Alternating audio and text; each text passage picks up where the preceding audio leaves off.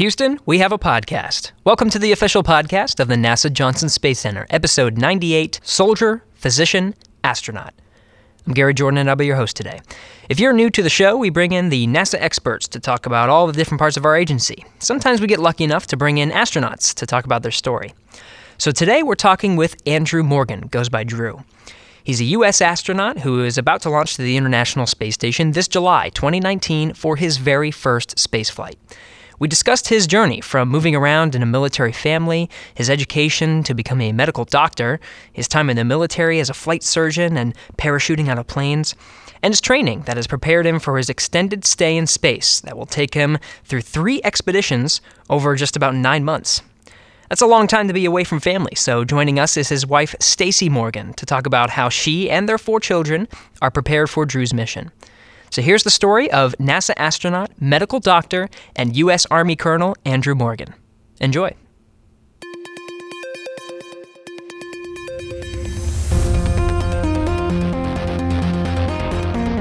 T minus five seconds and counting. Mark.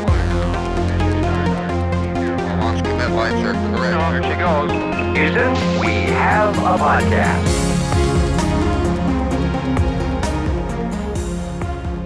Drew and Stacey Morgan, thank you so much for uh, coming on the podcast today. I really appreciate your time, especially this close to launch. Really appreciate you guys have both, having you both here today. Well, thank you for having us. Yes, thank you. All right, so Drew, I, I wanted to start with I wanted to go back and, and just get your story really, and then and then Stacey, how you're interwoven through this because really, I mean, this, we are coming up on a launch here soon. I mean, we're talking about the 20th anniversary, or the, sorry, 50th anniversary of Apollo 11 that you were launching, and you're going to be up there for a while. So so there's a lot of family elements here. But taking it back all the way to your childhood, you were born in Morgantown, West Virginia. I got to ask, this is not your town, right? No, it's Okay. it's certainly not. Um, I was born into a military family. My parents are from Western Pennsylvania originally, and uh, at the time I was born, my dad was finishing dental school at West Virginia University, and then he was commissioned in the Air Force, and um, and that began my life of moving around every couple of years. Um, we lived anywhere from in, in one, lo- one location, maybe two to four years at a time. Um, lived in California, lived in New York, lived in Texas, uh, lived overseas in Great Britain, lived in Delaware. So that was a big aspect of who I was, uh, was being a military brat that moved around every couple of years. Yeah. Did you get kind of used to it after a while? Just all right, we're gonna pack up and move again. Guess I got to make new friends. It's all I ever knew as a child was was moving every couple of years, and that kind of reset and starting over in a new location became um, very routine. And it, I think it made me and both of my brothers very adaptable, and it was something that obviously that I uh, enjoyed enough that I thought I'm going to have a military career myself, and I wanted the same thing. You know, now that I have my own children, I was expecting we'd move every couple of years. So uh, it definitely was something I viewed as very positive. But you said Western Pennsylvania is your home base. Home base, uh, I consider myself, uh, my hometown to be New Castle, Pennsylvania, which is where my parents and my grandparents are from.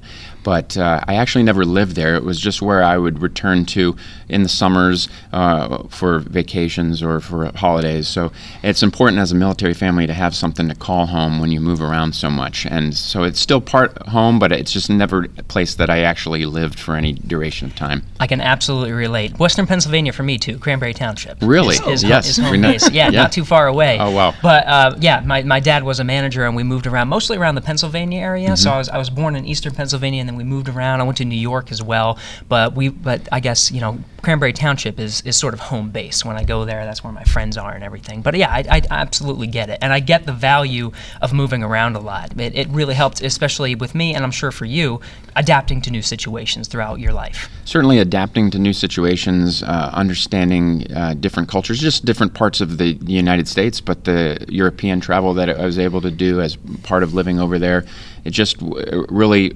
formulated uh, my mind in a way that was very positive and something that I, I thought was valuable enough to want to do the same thing for my kids. And that's kind of where this uh, military career. So it seems like pretty early on, you kind of knew you were going to go the soldier route.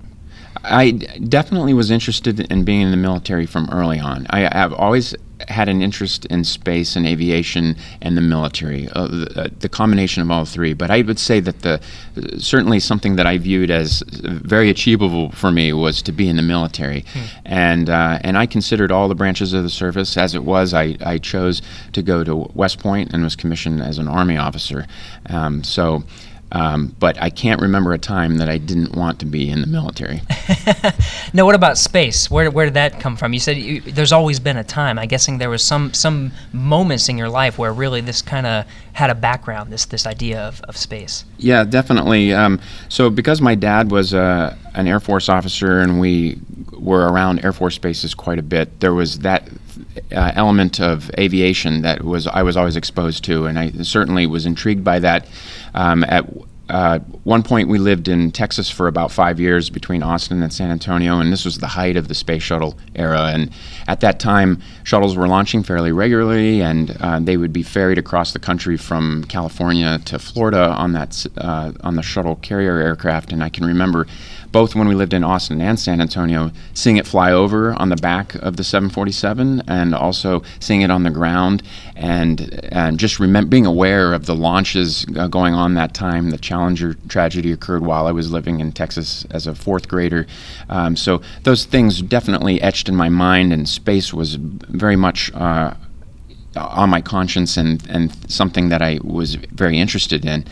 Um, I also often tell the story about when I was a fourth grader in uh, San Antonio during the celebration of the Texas sesquicentennial, and we all wrote to famous Texans, and I chose to write to Apollo astronaut Alan Bean, and uh, I got a lithograph back from him, signed by him, and I was super excited to receive that. And I, I gave it to the school as part of the celebration. And um, and I often say that that was kind of the seed that was planted at that time um, when I got that letter back from NASA with you know NASA letterhead. It was very exciting, um, and a special significance since now I'm going to be flying on the ISS for the 50th anniversary of Apollo 12, the um, Alan Bean's mission and um, and as you know, it it just passed in the last year. So this is it's really unique, and I'll be flying actually an Apollo 12 patch with me um, because that was so meaningful to me. Wow. Yeah. All these images, I, I'm, I'm, I'm, as you're telling them, I'm picturing in my head. Yes, they're going to be images that you're not going to forget. The shuttle on the back and, and Alan Bean. These are these are very significant moments. Um, but it, w- it was later. I think you went to you went to West Point, and I think you went for uh, environmental engineering, right? I did. I I was um, always interested in math and science, and uh, West Point being a really great engineering school, I thought I should probably major in engineering, um, and I was able to combine a couple things that I liked. I liked um, physical geography. I liked um, I liked engineering, I liked math, I liked biological sciences, um, uh, and those all combined very well in environmental engineering. And so, um, and that was kind of the my thinking at the time drew me to that conclusion. Knowing that I was probably interested in going to medical school, I thought it was an, an interesting supplement to, to a medical education to have an engineering degree. Yeah, I, I can understand that. It's this it's this degree that's broad enough where you get to explore different elements, and then y- you know you have something subtle in the back of your mind, like yeah, I might go that route, but let's let's check it all out first, and let me see what I'm really interested in, and then I'll kind of Yeah, and a unique aspect of the education at West Point is uh, whether you're interested in engineering or not, you will get a fair amount of it. So you might as well just embrace it and, and finish the degree in it. Well, uh, so so is West Point actually, Stacey? This is where this is where you come in, right? Where That's did you, right. Where'd you meet Drew? Uh, we were both cadets together at West Point. I like to think I made his final two years there a little more exciting. She certainly did. But yeah, that's how we met. Okay. Um, I guess uh, you met, and then you know you st- you stayed together because after West right. Point, um, I think you went to Drew. You went to Maryland. I went to Maryland. Uh, I, I had applied to medical school. I got into Uniform Services University, the Health Sciences in um, Bethesda, Maryland, and um, and Stacey was finishing her degree at George Washington University in Washington D.C. So we were nearby each other for uh, while she was finishing her degree and I was just beginning medical school. Okay. Yeah. So so you were close. You I mean you were going your own career path, but it was close enough where you can maintain that relationship. That's right. So we stuck it out, uh, dating for about three plus years, and then got married after I graduated from undergrad. All right. Three years of distance. We tried to keep it close. I mean, we were near, it, um, we were very. Uh, it was um, just a couple minutes away, so it wasn't too far.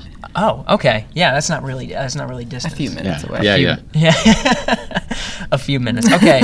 so um, uh, you got married. I guess was it? Uh, I guess while you were still in school in Maryland. I was still in medical school about halfway through when we got married. I see. And uh, Stacey had f- finished her degree, and um, we lived in um, Gaithersburg, Maryland, for the first two years uh, of our marriage while I was finishing up medical school. Okay.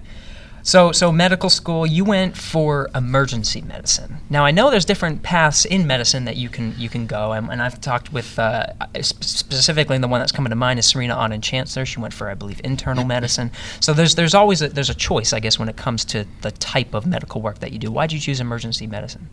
Um, you know, I actually started medical school thinking that, that I wanted to do emergency medicine, and there were a couple aspects of that. One was um, there's a strong team component of being of working in the emergency room, and I always thought that was really neat the way that uh, doctors, nurses, and uh, um, and uh, medics work together to deal with chaos that walks in through the door. Um, I liked being very broad, um, knowing a little bit about every specialty, kind of being able to deal with anything that walked through the door. Um, that was also really important to me because I knew that I wanted to do operational medicine, medicine in the field uh, as a physician to soldiers, and emergency medicine felt like the best preparation for doing that for the career that I wanted to have. Yeah, you were going. It seems like I mean, for me, this is just listening to this. I'm, I'm all stressed out with uh, with the emergency medicine thing. But even beforehand, while you were in West Point, you were actually parachuting with the I think it was the Black Knights, right? So even jumping out of planes. So Stacey, I mean, how how, uh, how I guess you you enjoy the danger, right? You were looking for the Well, it was certainly exciting to have a Yeah. boyfriend jumping out of helicopters every day. Um, but Yeah. yeah. I mean, ever since I met Drew, he's always been a part of teams, and Hmm. um, I think um, that's part of who he is. He works well in teams. He seeks out teams, uh, high performing teams, teams that take risks together. And so, I mean, Calculated risk. Calculated risk. That's right. Calculated Not, not irresponsible risk. Um, yeah. So I mean, when I first met him, he was on that team, and and even like he said, through medical school, and as he was, we were kind of figuring out what specialty he was going to choose. It was not a surprise that he would choose emergency medicine, um, both for that team aspect, but also because since the day I met him. Um, you know, I knew like he's he is a soldier at heart, and he wanted to be back with uh, his soldiers. And so, you know, you kind of have a choice as to um, whether you're going to try to stay more in the hospital or you're going to be out more in the field. And I knew, I always knew he was going to be out in the field with the soldiers, and so um, that wasn't a huge surprise, but. And that's kind of been a theme really through his whole life. It's it's team, it's um, sacrifice, it's service, Did you keep up your parachuting skills while you were in the Uniformed Services University? I um, I would say I took a several year hiatus where I would just occasionally jump. Uh, you know, if I was getting together with old teammates. Um, but from the time I left West Point until I finished medical school and residency, I didn't really start jumping again until I went back to the operational army and was in an airborne unit doing static line jumps where you jump out and the, the line pulls the parachute out for you. And then I also ha- uh, developed a relationship with the Army parachute team, the Golden Knights, and started free fall jumping again. And then eventually went to the military free fall parachutist course and continued jumping operationally. And um, so there was a period of time there I wasn't doing it regularly. I usually viewed it as an aspect of my job more so than as a hobby that I did on the weekends. Um, the military enabled me to do it for free, so it, it, it was hard for me to pay for that on the weekends when I could do it as an aspect of my job. Right. But you said, uh, Stacey, you said that the teams were really important to you, Drew, and and it seems like, um, especially when you, you were talked about the Golden Knights parachuting. This is when you were in uh, North Carolina at the Womack uh, Army Medical Center, if that's right. I was. I was. Um, when we moved to Fort Bragg, North Carolina, I had a couple of different jobs uh, there, and um, I was a staff physician at Womack Army Medical Center, and I was um, then the battalion surgeon of a couple of different uh, types of uh, special operations, special forces uh, units. Um, where my primary responsibility was to take care of the soldiers and families in that organization. So, and that's kind of where I was going with the with the whole teams thing is I, I think while you were uh, you know with the Golden Knights you were also a, a, a, physician so you had that kind of ability to connect with the folks that you were you were tending to if that's am I getting that right? Yeah, absolutely. I mean yeah. that was um, my medical skill set always. Uh, always felt like it could always be a contributing member of any team. They definitely saw value in um, being able to reach out and, and touch a physician easily, get a hold of me at, a, at any hour.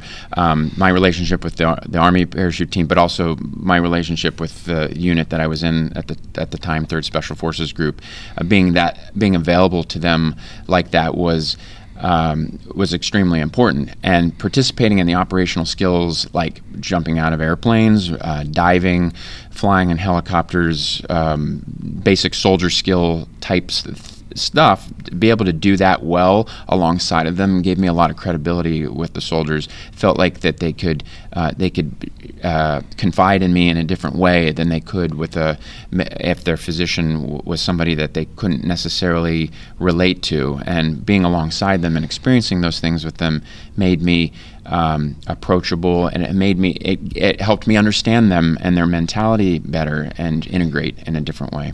And I'm guessing you took those skills with you on the on the next thing, which was I guess for the next few years you were you were kind of all over the place, but there was this area of deployment, uh, I think, as well, right? Absolutely. Uh, in those five years that we were in North Carolina, um, I spent um, over a year deployed overseas between Iraq and Afghanistan. Um, and some short trips to the African continent as well. Um, so my family at, at, this point was, uh, you know, we our uh, we were having uh, our family was slowly growing at this time, and so um, w- I was deploying, gone frequently, and our family was growing uh, on the side. Um, so it was a it was a very dense time in my career of, of trying to balance family with the operational requirements of a very busy army. Oh, very true. And Stacey, um, it's not a walk in the park for you either. It was definitely a busy time. Yeah, it was very busy. It felt like um, we would get pregnant, he'd deploy, come back, and a month later the, we'd have the baby. Yeah. so it yeah. was like, welcome home. We're about to have another baby. Yeah. yeah. it was, um, but it was good. I mean, I, I it, what could have been a very challenging time on paper. Um, you would wonder, gosh, how does a family, a spouse, get through that many deployments? Plus, you went to a number of different schools. There, and a lot of them were kind of high risk schools, and of course, that's more months. Uh, you know cumulative away from the family military, school, military yeah. schools yeah, yeah. Um, but the key was i was surrounded by other spouses who's you know understood what we were all in the same boat together we all understood service and sacrifice kind of in a, a more intimate way than maybe the average person and um, and so that really made all the difference. What what could have been a really hard time, actually, those five years were some of the best of our army life, uh, even though it was challenging in in, in many ways. Yeah. yeah. that idea of a community. You got you have a support group, and yeah. that made all the difference. Yeah. It, I, I mean, I would add to that. I would say that w- that we really thrived, and that's where we developed the the skill of being a part and and. Um, and doing well as a family as a result of that, and uh, and not just being a part, but also in very dangerous environments. You know, when Stacey and I met, I was already on the on the parachute team. She's known that I've been a calculated risk taker uh, from, from, the moment she she met me, and she knows that's an element of of uh, of, of who I am, of being a part of a team and taking these calculated risks as part of that team. That's something that's uh, uh been a thread throughout my entire career, and she's always been extremely supportive of that, um, and that goes all the way back to the beginning. And her understanding of that has uh, has helped me uh, become the person that I am. And I'm sure that is it's going to transition nicely into you becoming an astronaut. At what point did you decide this is something that I want to pursue? I, w- I want to. I'm going to start applying. Well, I, I mentioned that I had this early on interest in, in aviation and, and space, um, but I never planned my career around uh, how to become an astronaut, uh, clearly, because the pathway that I followed was not one that's well known for becoming an astronaut. Um, but I, I knew that I said I, I always told myself I, I should apply. I should at least give it a shot. And I didn't have mentors or anybody that had gone that pathway, so I really wasn't sure um, how how would pers- how to pursue that. Even um, I watched the last space shuttle launch in 2011 with my um, my son, who was then seven years old, and I thought when the space shuttle launched that there would be no more astronauts selected. I didn't. I really didn't know. And then in 2000, uh, within uh, a couple months of that, I think just a, f- uh, a few months later, they announced that they were going to select a class in 2013. And I was at a good point in my career at that at point where I thought maybe this is the time to apply. And I remember telling uh, Stacey about it, and I said, "I'm, I'm going to apply." And I, I think, I mean, you can speak to it. You can be.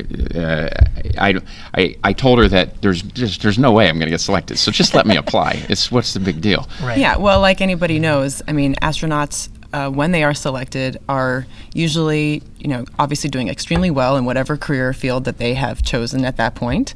And usually, if you've reached that level of success, you are. Uh, you're all in. You know, you, you have to be all in, and that includes your family. And so we were all in with what we were doing in the Army. We were about to move to Germany as a family. Um, th- literally, the movers had been scheduled. Uh, you know, everything was packed up. I was already looking for rental homes online and getting pretty excited about a couple years of a European experience with our kids. And um, he said, I want to apply. And I was like, um, really? Okay. And he said, well, don't worry. Um, we're still, I'm sure we're still going to get our European experience because the likelihood of me being selected is, is very low. They've never selected an Army physician before. You know, if nothing else, you know, our joke became no matter what, you'll always be a NASA applicant.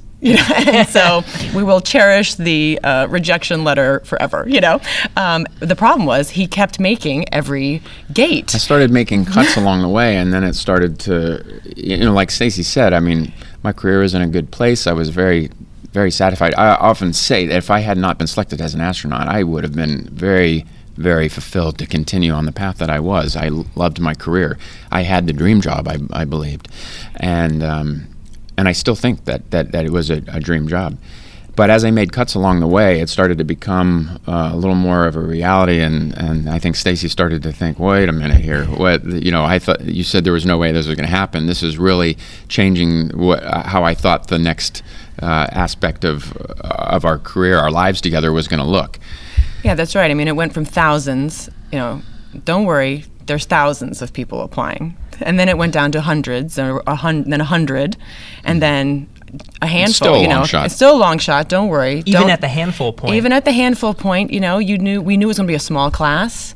We knew the likelihood was of, of it was still very small. Drew had met all the other, you know, candidates down at, at different interview processes, and he'd come back and tell me about these amazing people who he had met, and they're so accomplished and they're so well spoken, and And there's no way they'll and select there's no so- way he's going to be chosen. So don't worry, we're still going to Germany. don't cancel the movers yet, But nevertheless, in um, June 2013, I got a phone call from Janet Kavandi, who's now the um, center director at Glenn, and uh, she was she was running their selection board, and sh- she called and said, uh, "Would you like to come down and be part of our team?" And you know those words resonate with me very well. I will, uh, you know, admit that I, I choked up. Okay, you know, I, I I cried. I mean, it was I, it was unbelievable, and uh, I remember um, coming home. I didn't call Stacey right away. I actually turned my phone off. I, got, I wanted to get home and tell her per, in person, and uh, she was pulling into the garage. You know, after a busy day of running. Well, I wasn't around. home. You came Yeah, home and I I wasn't said- home. oh, yeah, I said- surprise, surprise, right? yes. Like I'm sitting at home waiting. I know. Yeah. I was out grocery Yeah. shopping, which is what most, you know, moms are doing in the middle of the day. And she pulled into the garage, and I, I told her, I, I said, I have some bad news and some good news. The bad news is that we're not going to get that European vacation because we were just, at this point, a week out from shipping our car to Germany. Uh, but the good news is I'm going to be an astronaut. And uh, so How did I you guess react? that's good news, right? Uh, I mean, I was, I think at that point, when we had reached that point, I was starting to mentally prepare myself that I may have to turn off all of the logistics for a European move and switch it to Texas, that um, we may need to adjust our mindset a little. So, yeah, I, when he, he called me when I was at the grocery store and he said, you know, where are you? I said, I'm at the grocery store. Where else would I be? And uh, he said, I need you to come home. And I thought, well, it's either, I mean, obviously really good or really bad news. And when I pulled in and he was waiting in the garage, I knew something something was up. That he'd gotten the call, and um, yeah, I mean, it was a it was a quick turnaround. It was a it was a very quick turnaround from getting the call to needing to actually be down here. So, uh, and at that point, you know, we had four kids. So you know, you got to think about when schools start and having a place to live and um, turning off everything for Germany. You know, they, like Drew said, we were literally a week away from putting our car on a barge to send to Germany, and we had to turn all that off switch it all to Texas. And a mentality switch that you know that we're no longer going to be a military family that's going to move every couple of years, and that we're going, you know, going to see the world um, with the military moving us around. Now, to we're going to go live in uh, Houston for you know potentially decades and and really grow a deep taproot here. And um, so that was that was uh, kind of really rattled our, our sense of who we w- were and where we were headed yeah, it was it was not only a logistical challenge because I'm sure a move to Germany was was not easy. It wasn't just a couple days, weeks. I mean, this is this is a lot of planning that you That's just right. have to chuck and then Right. say, all right, well, let's start let's start and go to go to Houston instead. But that yeah, that that mentality of of basically switching the definition of what how you've defined your family thus far. Uh, now, now you're you're going to have roots, roots in Texas. I'm sure. uh, uh, Even at this point now, do you feel like you have stronger roots in Texas, being here for as long as you have? Well, our kids definitely consider themselves Texans. Texans, nice. Yeah. Yeah. I mean, I grew up in New England, and so the the thought that I would live in Texas for most of my life is just something I'd really never considered until I got Yeah. down here. And so, um, but yeah, I mean, but this I did not move around a lot as a kid, so this is. Feels, feels familiar, you know, um, having all your kids graduate from the same school and have friends that they, you know, meet in kindergarten and graduate with from high school.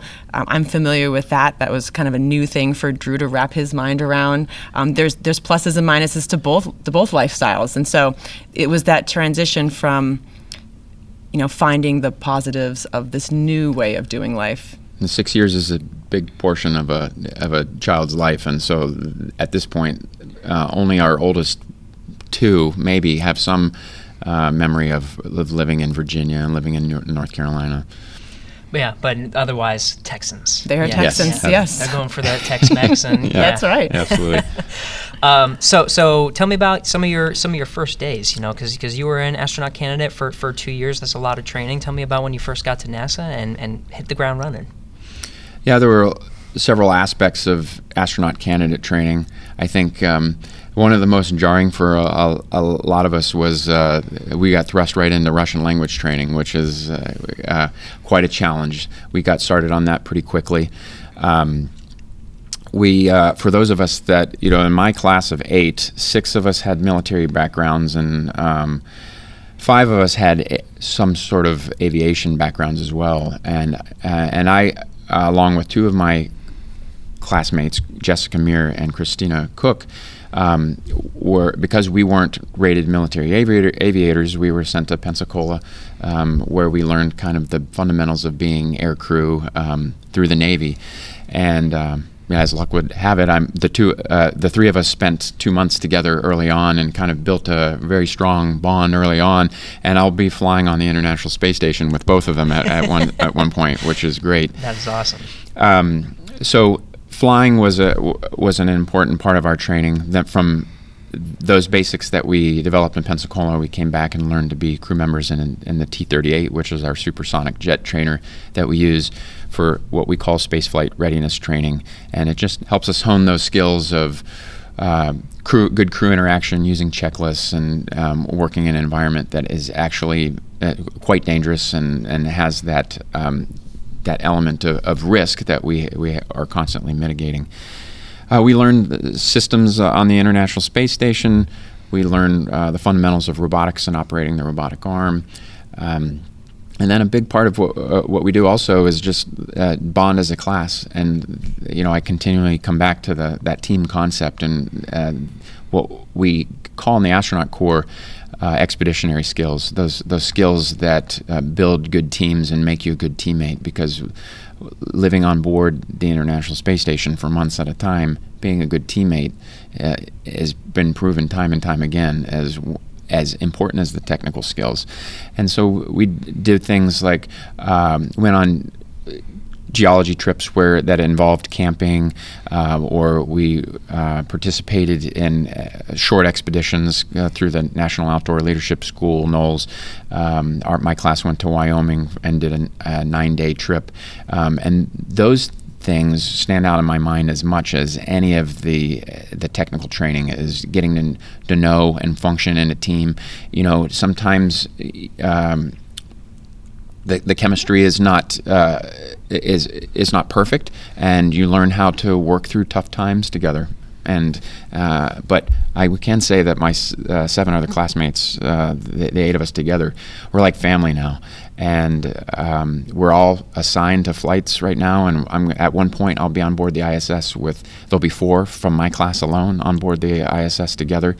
Um, we could never have imagined that that would be the case, and uh, because we forged those bonds so many years ago and have built these these family-like relationships, uh, the the ISS program is going to benefit from the fact that we know that we know each other so well and that our families know each other so well. Yeah, I'd, I'd, add that in those first two years, we spent a lot of time as families socially together, yeah, which was very important, um, not just for the spouses. Um, the spouses of the other fellow eight balls are some of my best friends, um, but for our kids as well. You know, it's it's a good thing when sometimes they forget how unusual it is to have a parent who is an astronaut. They really don't always fully comprehend how unique that is because they have so many friends uh, in their own schools, in their neighborhoods, down the street that they play with, uh, you know, almost every day, whose dads and moms do the exact same thing, and it's no big deal. It's oh yeah, your your dad's in Russia this week. Yeah, my mom's in Japan, and they're going to be on the space station together. You know, like no big deal. It could be anything, um, which is great because it helps balance out what could be very stressful times. Um, you know, there are times when, when people want to talk to them and um, ask them how, you know, how do you feel about this? And isn't this crazy that your your dad's going to the space station? And sometimes they don't even know how to answer that question because it's kind of an adult question, but also it's they haven't thought of it as being super unusual because they have 15 they, friends they who, whose, whose that, parents have already gone and yeah. will be going next year. You know, so it's not a big deal man, this area just blows my mind. that is a normal thing around here. Just, oh yeah, your dad's in space. Oh yeah, mine's gonna. Oh, yeah, go mine's going up next yeah. week. Yeah, they'll be together. Yeah. We're also really thankful for those those friends. Uh, like Stacey said, that the, the, spouses have this relationship, and and our children have this relationship, and they're, you know, we're growing up well, we say uh, we're doing life together uh, and we support e- each other. It's uh, it's really a, unique aspect. It reminds us a lot of what it was like to be in a military unit uh, in many ways. Um, so it's been a, a fantastic experience and just grateful for the ability to lean on each other by that like that. And I think that's going to be especially important for you, Drew, because you're going to spend a little bit longer in space, right? I think about nine months. Yes, um, my mission is going to be a little bit longer than uh, than the standard uh, ISS uh, expedition. Um, but uh, I won't be the only one. Uh, Christina Koch, my classmate, will be on board for even longer than I will be, and we'll get to overlap uh, together on that for about seven months, and I know that she feels the same way, which is we we view this as, as part of our duty. We're both very service oriented, and this is what the ISS program needs um, for the benefit of science, for the benefit of the um, the presence on the International Space Station, that we stay longer, and we, you know, while the announcement wasn't that long ago that we were being extended, the the writing had been on the wall for a little while, and we had been prepped for it. And our the chief astronaut Pat Forrester had been uh, in dialogue with us for many months about it, and um, and making sure that we were comfortable with it. So I'd been able to prepare Stacey and, uh, and Christina were able to prepare her husband Bob um, for this possibility, and so it wasn't a surprise, and they fully embraced it, and just the the sense of of uh, that this is our our, service to the, the ISS program, service to the international um, partnership, makes it very, very um, exciting to be part of it.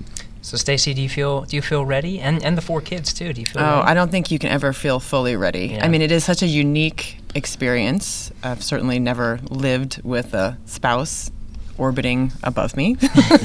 um, but you know, it's we're doing our best to do to prepare in the best way that we can, and then I think having the attitude of flexibility and um, adjusting as we go because I think there will be several aspects that you just you just can't prepare for until you get there because it is different for every even though I have great relationships with other spouses who have experienced this and they have passed their wisdom on to me and certainly are supporting me as I prepare every family situation is different because your your relationship is different your kids are different the time is different thing different things happen while they are you know on board the space station so it's hard to know exactly how you will feel or what will happen while they're gone. Um, but yeah, we're doing our best.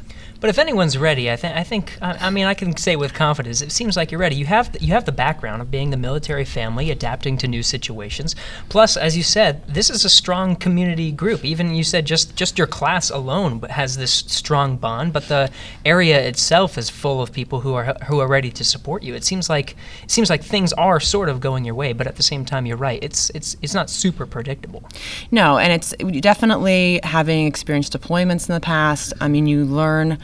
Um, you learn how to ask for help. That is a skill that most of us don't do well uh, because it's hard to be independent and be able to, you know, keep your family moving while also asking for help and accepting that help when people offer it to you. Um, learning how to say no and you know simplify things and and not feel false obligation to do things that you really just don't have the margin to do when you are single parenting for an extended period of time. Um, those are all skills that definitely started to learn when we were in the military, um, but you know our kids are a lot older now and there's more of them than there were when we um, when uh, we did deployments and there's a you know nine months drew will be gone pretty much an entire summer and an entire school year and that's a you know that's a long time in the life of an eight year old and even the life of a 15 year old. You know, our, our son will learn to drive while Drew's gone. Um, you know, our daughter will finish junior high and she'll be prepared to go into high school when he gets back. You know, it's a lot of a lot of life, and so there's that challenge of. Um, moving life forward, which we have to do, whether Drew is with us or not, but also helping him feel connected and a part of what we're doing. That's kind of the biggest challenge. So, are you ready, Drew, to be away from the family for that long? You know, I it's it's really hard for me actually to think about the, the a huge piece of my children's life and Stacey's life that I will miss. Um, but you know, I as I alluded to earlier, I when I was 18 years old, I made the the decision to serve my country, and um, and then I made the decision uh, along the way to become an astronaut, and I view this as a continuation of that service. So I'm not just serving my country now, I'm serving this thing bigger than myself. And that is what is going to drive me and, and keep me going. Uh, because if I focus too much on what I'm going to be missing out in their lives, it, it, it really, it, it's just, sometimes it's too hard to bear. So really, as a family, we have to focus on the service aspect. And Stacey does a good job of, of rationalizing that uh, to our children. Um, she's um, she's always very positive in the way that she she speaks about it and the importance of, of this service, just the way she did when I would uh, when I was gone in Iraq and Afghanistan. Children were younger then; they couldn't uh, quite uh, understand that, but now it absolutely resonates uh, with them. Um, and then you, knowing that we're going to have really good connectivity, we'll you know we'll be able to talk on the phone, we'll be able to video conference. Um, I think you know Stacey and I are thinking about projects and things that we can work on together a couple of weeks ago, um, I got together with Scott Kelly just to ask him about the the you know what were some of his lessons learned from um, being away for as long as he uh, as he was, and w- what would he re- recommend to me? And one of the things he, he mentioned was um, trying to, to to have a few projects that you're working on with with your spouse. And so you know we we like to do home improvement projects, and I know it, it sounds crazy to do a home improvement project from space, but but uh, you know Stacey's. Um, you know she she she enjoys it too and one of the things that we like to do is kind of plan it and talk about it and kind of i i go go back and forth and we've talked about a couple things that we might even try maybe maybe we're crazy if we're trying to do home improvement projects from We'll all over out. space but um, we also talked about doing things like um, maybe running a half marathon together where I run it on the tre- treadmill or something, and she does the same one, and we listen to the same Yeah, listen to the same music at the same music, time or playlist, so something. the so we kind of know where we're you know where we are. We'll start it at, uh, simultaneously. We're just trying to think little things like that that we can that we can stay connected. Little projects that we that we know that we're both working on and, and help drive conversation, prevent it from becoming too routine. Yeah, yeah, I like the idea of, of doing these these nice ways to connect, but then also setting goals for the future. I I think it'll it'll make the time fly. But I'm sure you know that's it's a long time to be to be away from family and on the station. But you're going to be doing a lot. You have a very important job, as you said, a service a service to to the space community, to science. There's there's a lot that you can do. What can we look forward to uh, to you doing over these nine months? Well, um, of course, the most important thing that we'll be doing on board the ISS is um, running science payloads. And before, when I was an, a candidate, and even prior to me being assigned, the concept of science on board the ISS was kind of, we, we just we didn't get a lot of training in specific payloads because they're constantly changing, and so the idea of conducting an experiment in space was strictly con- conceptual. But now that I'm a year and a half into my training and I've been trained on specific payloads and specific pro- uh, projects that I'll be participating in, now I've got a lot of buy-in and, and seeing some of those. Uh, you know, I'll be one of the last subjects for fluid shifts, and that is a really interesting um, study to me. It involves a lot of ultrasound, which was an interest of mine uh, in my medical career as well, and so I'll be participating in that, and that will that will uh, be quite an investment of my time while I'm on board. Um, we also have quite a few uh, spacewalks planned, and uh, I'm looking forward to being able to do these spacewalks potentially with my classmates or with my crewmate Luca Parmitano. It'll be uh, it's going to be uh, really it, it's going to be an exciting time. And then there's also the possibility that some of the first U.S. crew vehicles could visit while we're there, which will be uh, that will be you know historic and um, and to see people come up that you know that we know well it's like having people uh, and we're not sure exactly when they'll come and when they do it'll be really exciting to see these familiar faces come on board the ISS with us Yeah, yeah, uh, definitely a busy time, an important time. You're going to be doing a lot of a lot of different things. Um, you know, speaking of science investigations, particularly because of your background as a physician, uh, is, is there anything you're particularly looking forward to or interested in? Just, just cu- even curious about from from your medical training about what's going to happen to your body in space. So I didn't have a um, an extensive background in space medicine prior to being selected. So a lot that I've l- learned about space medicine's been here as an astronaut, and uh, there's no experience quite like personal anecdotal experience to talk about things like how you adapt to space and how you do just basic functions. And um, so i'm very interested in doing that from a professional perspective. That i'll be able to speak about it much more intelligently now uh, after i've gone through it. And not just gone through it but gone through it for a long period of time and talk about the, the aspects of the body changing and then changing back. Yep, and then cha- and then changing back after you c- after you come home. and then changing back. Stacey, uh, do you have do you have plans for what how you're going to carry through this these nine months? I mean, besides the connection with, with Drew, any any and of course the home the home projects. Oh yeah, it's well. I mean, personally, I like to have projects to do, and um, I always like to try to find the positive. I mean, it's never fun when you're, you know, when your best friend is gone for a long period of time. So you have to focus on the positives. Like I'm sure I will binge watch tons of shows that Drew doesn't want to watch, and I will make whatever I want for dinner without asking any other adult what, what they're having. Um, you know, there are there are tiny little things you can do that just help the time feel a little less painful. Um, but yeah, it'll be the creative connection things that we'll try to do that will make it, you know, worthwhile. Our kids are terrible phone talkers. You know, none of them. Not kids don't talk on the phone anymore. Uh, they text each other. They FaceTime each other. But talking on the phone will be the primary way that we will communicate with Drew. And so, um, a big task is going to be training my kids to talk on the phone, uh, which I think is something that any parent can. Uh, you know, understand like kids are just te- they're just terrible. So that's going to be a big skill we have to work on. yeah. Well, we were going to ask them to, to journal a little bit to kind of think about the things they want to update me on, so that we do you make sure that That's they- right. You know that they all have their opportunity to speak to me one on one and talk about the things that they would otherwise forget if they hadn't written them down in their journal.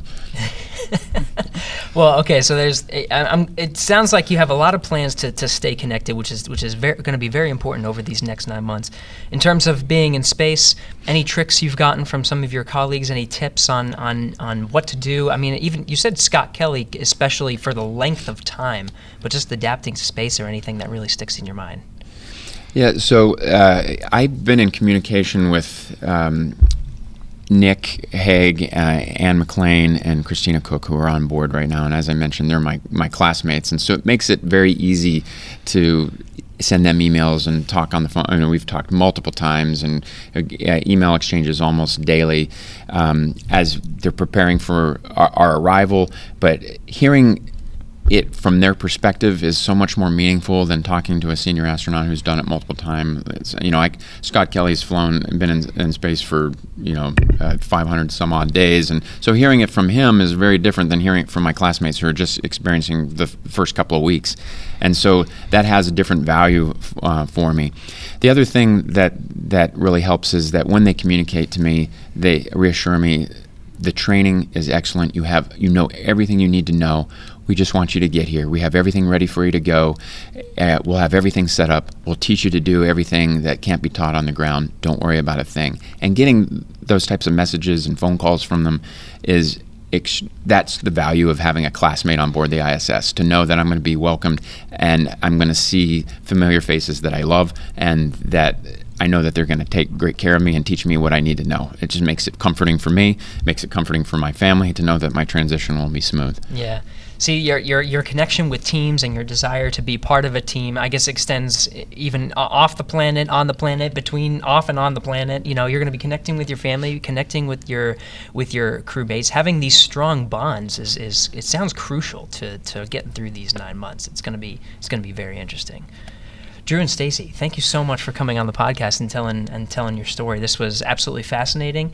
And Drew, Godspeed on your mission. I really, uh, I'm looking forward to seeing your mission the, over these next couple of months. If there's just one thing I could say, because please. um, I don't often have the opportunity to speak to this audience, but I just wanted to uh, personally thank all of the NASA employees. I know there are thousands of employees and contractors and uh, who show up every day and they do their job with uh, a level of dedication and diligence and precision that most of us cannot even comprehend.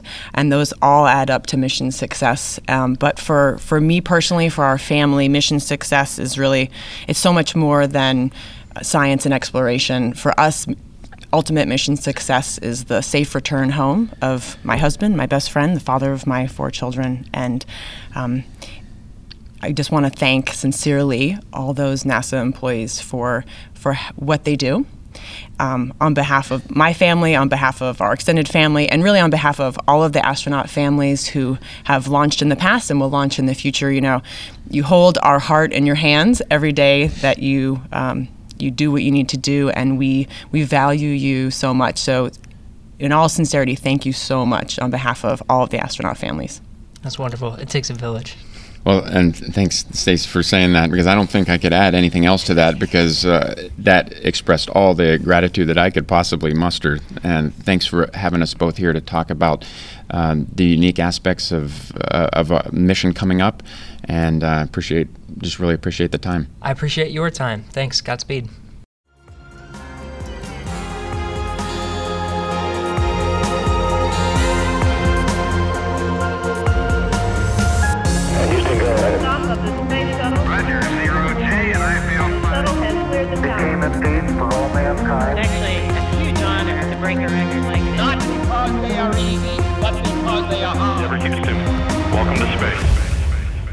Hey, thanks for sticking around. So today we got to talk to uh, Colonel Andrew Morgan and his wife Stacey Morgan uh, just right before his launch coming up this July. So if you want to watch it, go to nasa.gov/ntv and uh, you can tune in on the 50th anniversary of the Apollo 11 moon landing. That's July 20th, 2019. Uh, he's going to be launching with his crewmates Luca Parmitano and Alexander Skvortsov. Uh, he's going to be launching to the International Space Station for nine months, and while he's there, he's going to be with a few, a few of his classmates, as he described uh, during today's podcast, that he graduated with, uh, or at least were selected with in the in the class of 2013. We've interviewed a couple of them before. If you want to check out episode 65 to listen to Nick Hague's story, and uh, episode 82 to listen to Christina Koch, both will be on the same time as uh, Colonel Morgan. Now, as I said, this is the 50th anniversary of the Apollo 11 moon landing that Andrew Morgan is launching to the space station on July 20th. We've done a couple episodes here on the podcast dealing with the Apollo 11th 50th anniversary, so for all things Apollo, we have a collection for you. It's at nasa.gov slash Johnson slash HWHAP, as in Houston we have a podcast, slash Apollo 50th. Uh, you can also go to nasa.gov slash podcasts for all the other podcasts that we have through the NASA Johnson Space Center. Uh, Drew Morgan is available on social media if you want to follow along on his nine month journey in space on Twitter, Facebook, and Instagram. He's all there at, at Astro, Astro Drew Morgan. Otherwise, for all things space station, nasa.gov slash ISS or on social media, Facebook, Twitter, and Instagram. Use the hashtag AskNASA on your favorite platform to submit an idea for the show. Make sure to mention for Houston We Have a Podcast. This episode was recorded on May 7th, 2019. Thanks to Alex Perryman, John Stoll, Pat Ryan, Norah Moran, John Streeter, Brandi Dean, and Megan Sumner. Thanks again to Colonel Andrew Morgan and his wife Stacey Morgan for coming on the show. Godspeed on your trip, Drew. We'll be back next week.